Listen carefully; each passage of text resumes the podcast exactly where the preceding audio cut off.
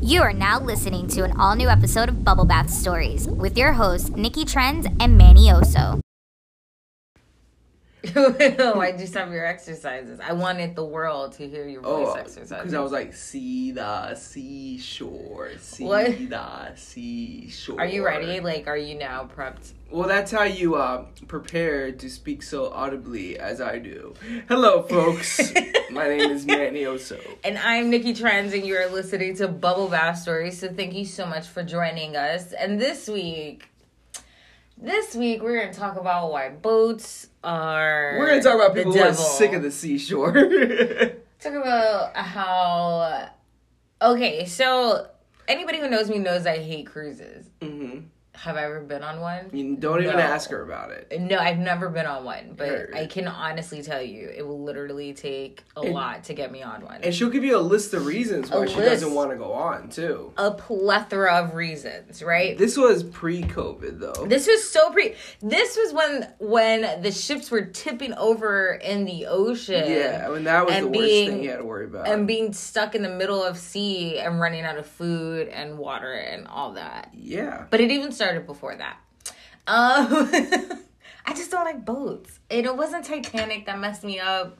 It's just like the whole idea of being out in such an open area. Yeah. Like you're you can get stuck out there. Well, see, that's the thing. Like, a lot of people th- are on the side of, oh, I want to take a cruise. I want to be out there in luxury. And then, smack dab, you're hit with some reality on the way the cruise ships work. And I don't, I honestly, now that you talk about it, it's kind of hard to think of relaxing when you know that it's- a lot of people are being mistreated below deck. Oh my god, yeah. Below so deck. if you're wondering what we're rambling about, uh Manny and I recently saw this documentary that is on HBO. It's called The Last Cruise, and it's a documentary that follows the uh, the life and times of the folks on the Princess Diamond cruise ship. that was That- in Asia, right? Yeah, it was over. Uh, it, I- it, it docked out of Japan, went into Hong Kong and back, and it was right at the beginning of the spread from Wuhan from the uh, Right. virus. And these people thought they were going on like a, I don't know, like a two week tour or something. I'm not sure. It ended up being like a three to four month quarantine on the ship. I'm sure you guys heard about it way when everything was starting because that was like the first br- outbreak.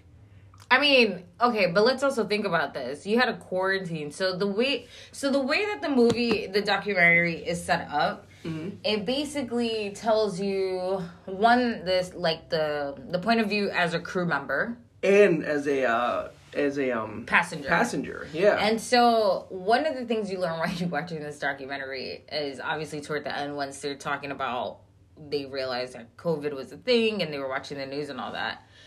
It's not just okay, one person got it, we have to quarantine for 14 days. It was like they had a continuously nonstop test and every time they test it was a bunch more people that were getting it. Yeah. Which just added on to the 14 days that you had to it, wa it was crazy when they mentioned that because um yeah like, like you said they just had to keep adding on because you can't just say oh i got it and we didn't know anything about it so Yeah. each day people were getting reinfected because they didn't know how to handle it because people were stuck they were stuck for th- like three months on a dock if you if you watch this documentary, you watch these these folks go through just like day in day out of just walking from one side of the room to the other side of the room. Okay, and anybody, I've never been on a cruise, but I also have s- know like know people who have gone. Like the rooms are small depending on what it is you're paying for. I think even like the luxury rooms are s- small compared to Right. a regular human's room. Yeah, but at least you have like maybe a balcony or you have a view or something, Yeah. right? So they're talking to these couples that were on the cruise or whatever, Mm-hmm. and one of them was um had a a room that was just fortunate enough that they had a dock. But they were talking to the passengers and just kind of getting an idea of what the morale and you know the whole vibe was. And They one of the From things beginning to end, yeah, because they start off uh, when they start the cruise. uh, All the way to when the last passengers get off, which is the worst ending, by the way. So they so the couple's just like, you know, the crew at first, you know, the first week was great. And then, you know, like people weren't as chipper anymore. Cause And they, they were, were- not because they weren't getting tipped. And me and Manny just looked at each other like, the fuck did these people just say? Like, Yeah. that was the worst of your experience was that these people who had to work non fucking stop with like no, no real like PPE stuff either. Not at all. Yeah, because they were on the ship. And they're like, if you've ever seen a crew cabin, it is Yeah. like half the size of an economy room for like passengers that are on this shit. It's like even smaller. So there was a moment in the documentary where one of the uh, crewmates, they, they were like bunkmates, and one of them had to be evacuated to the hospital because she was became symptomatic and she didn't want to wanna tell- yeah, she yeah, didn't she wanna didn't want to tell tell them. anybody because like it, like that was just the culture going on, right? Um, so she got transferred over to a hospital, and the roommate had to stay because the roommate was asymptomatic, but they had to quarantine her Mm-hmm. in order to not infect anybody else. So if you look at a crew member's quarters, they it's like a five foot by five foot Yeah, box, you know. yeah. So she's turning around, showing the audience just like how you can turn around once and that's it. That's the room. No windows, one door, one light to light up the room. Yeah, it's their bathroom is there too. Anybody Um, who says who watches watching- below deck knows how small those crew rooms are. But watching that whole scene, I had I began to get a tiny bit of anxiety attack just thinking about having to stay in a room like that for two weeks, yeah, no human contact. no human contact. This is the same girl that um went on to uh, like N- NBC or CNBC, whatever, like went on the news and showed uh pleading her case to like the people. Yeah. because a lot of the people on this cruise line that worked there, they ended up like going on social media, like asking for help from their countries. yeah. because keep in mind, crew people who work on cruises, they're all from different c- parts of the world. yeah. So one of the things she said was, if you're telling me it's either my job or my health, They I'd were ra- all getting I'd, in I'd trouble for rather I'd rather have my health. And like she did it, and She got in trouble, right? I don't know if she did, but like kudos to her. Like who fucking cares Yeah. if she did because. I'm trying to get out of here alive. Yeah, so I lose my exactly. job. So the hell what? Yeah, so one of the things that they were talking about, I mean, there was a scene that was kind of heartbreaking. One it was one of the couples that were interviewing, a married couple, and one the wife was notified that she had COVID, and so they had to take her to the hospital. And you can almost see like her and her husband looking at each other like w- like fuck it's different when we're here together but fuck you're into a hospital and she's like crying because she's just like she can't believe it and i'm thinking I would rather be in this room with the my significant other than a hotel, like than a hospital at this point, right? Yeah. Because now I'm really concerned. Now we're just on this boat and we're only having outlets of news and things that we're watching.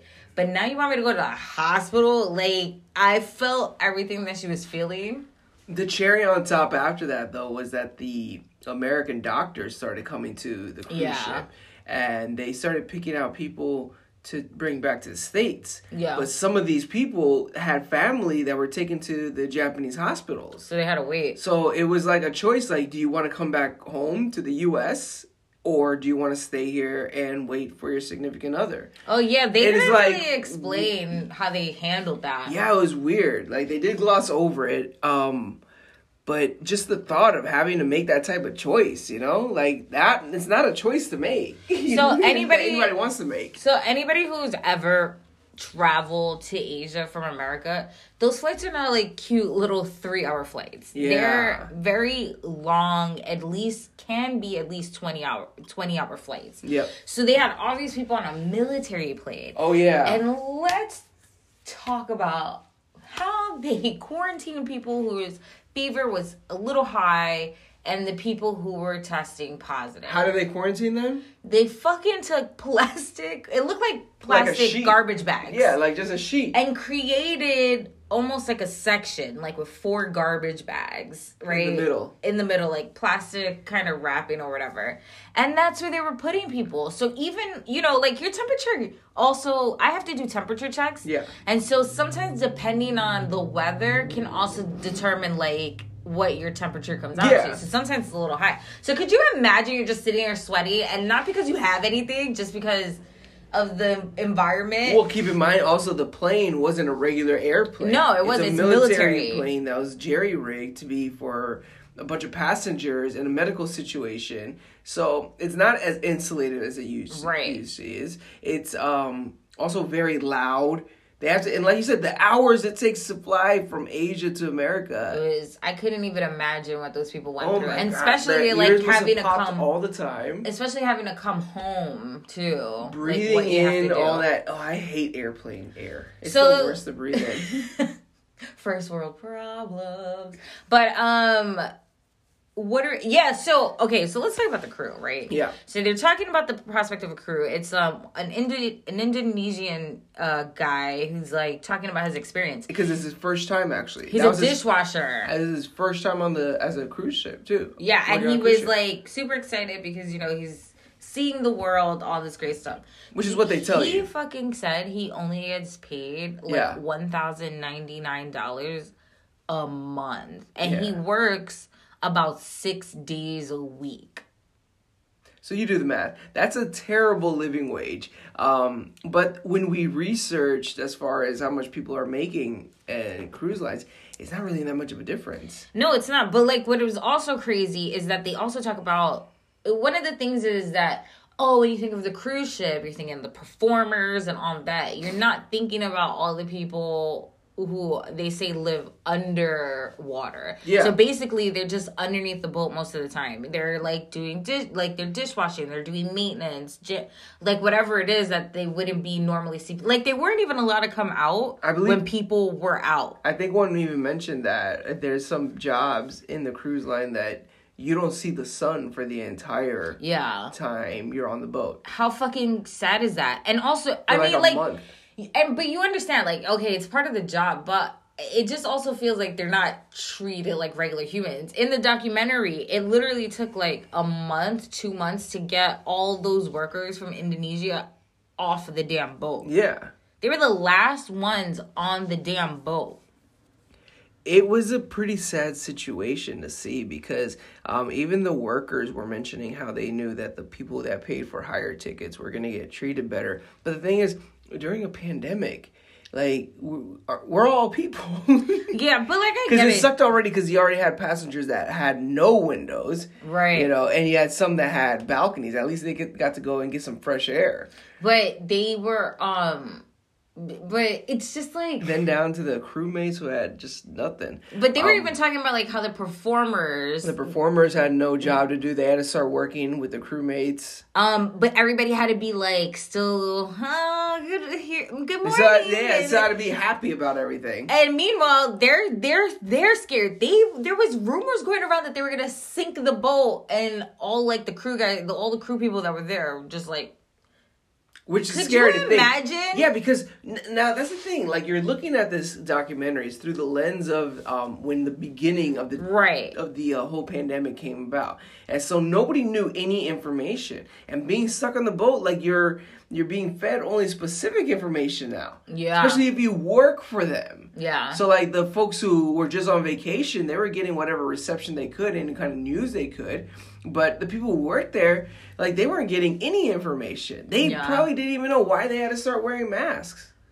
it is scary. Can Oh, you it was imagine like I. dying of something that nobody's telling you what you're dying of. Yo, watching that shit, I felt I was like, I I don't know, I got like PTSD. I was just like, I don't understand. and which actually brings uh, to me why we wanted to even talk about this documentary you know i saw it and you know like i said there was a portion where i got this little anxiety attack i started thinking about it as far as i see how people are acting now and whether you believe the hype or not there's still a problem and we're coming up to a portion where we can start controlling the problem only if we keep the ship going the right way Right. you know pardon the pun but Yeah. we got to keep the ship going the right way and i just think if a lot of y'all out there that have hbo can go ahead and watch this documentary maybe it'll refocus what we have to do right. to keep it going, you know? Like the folks that were on that ship,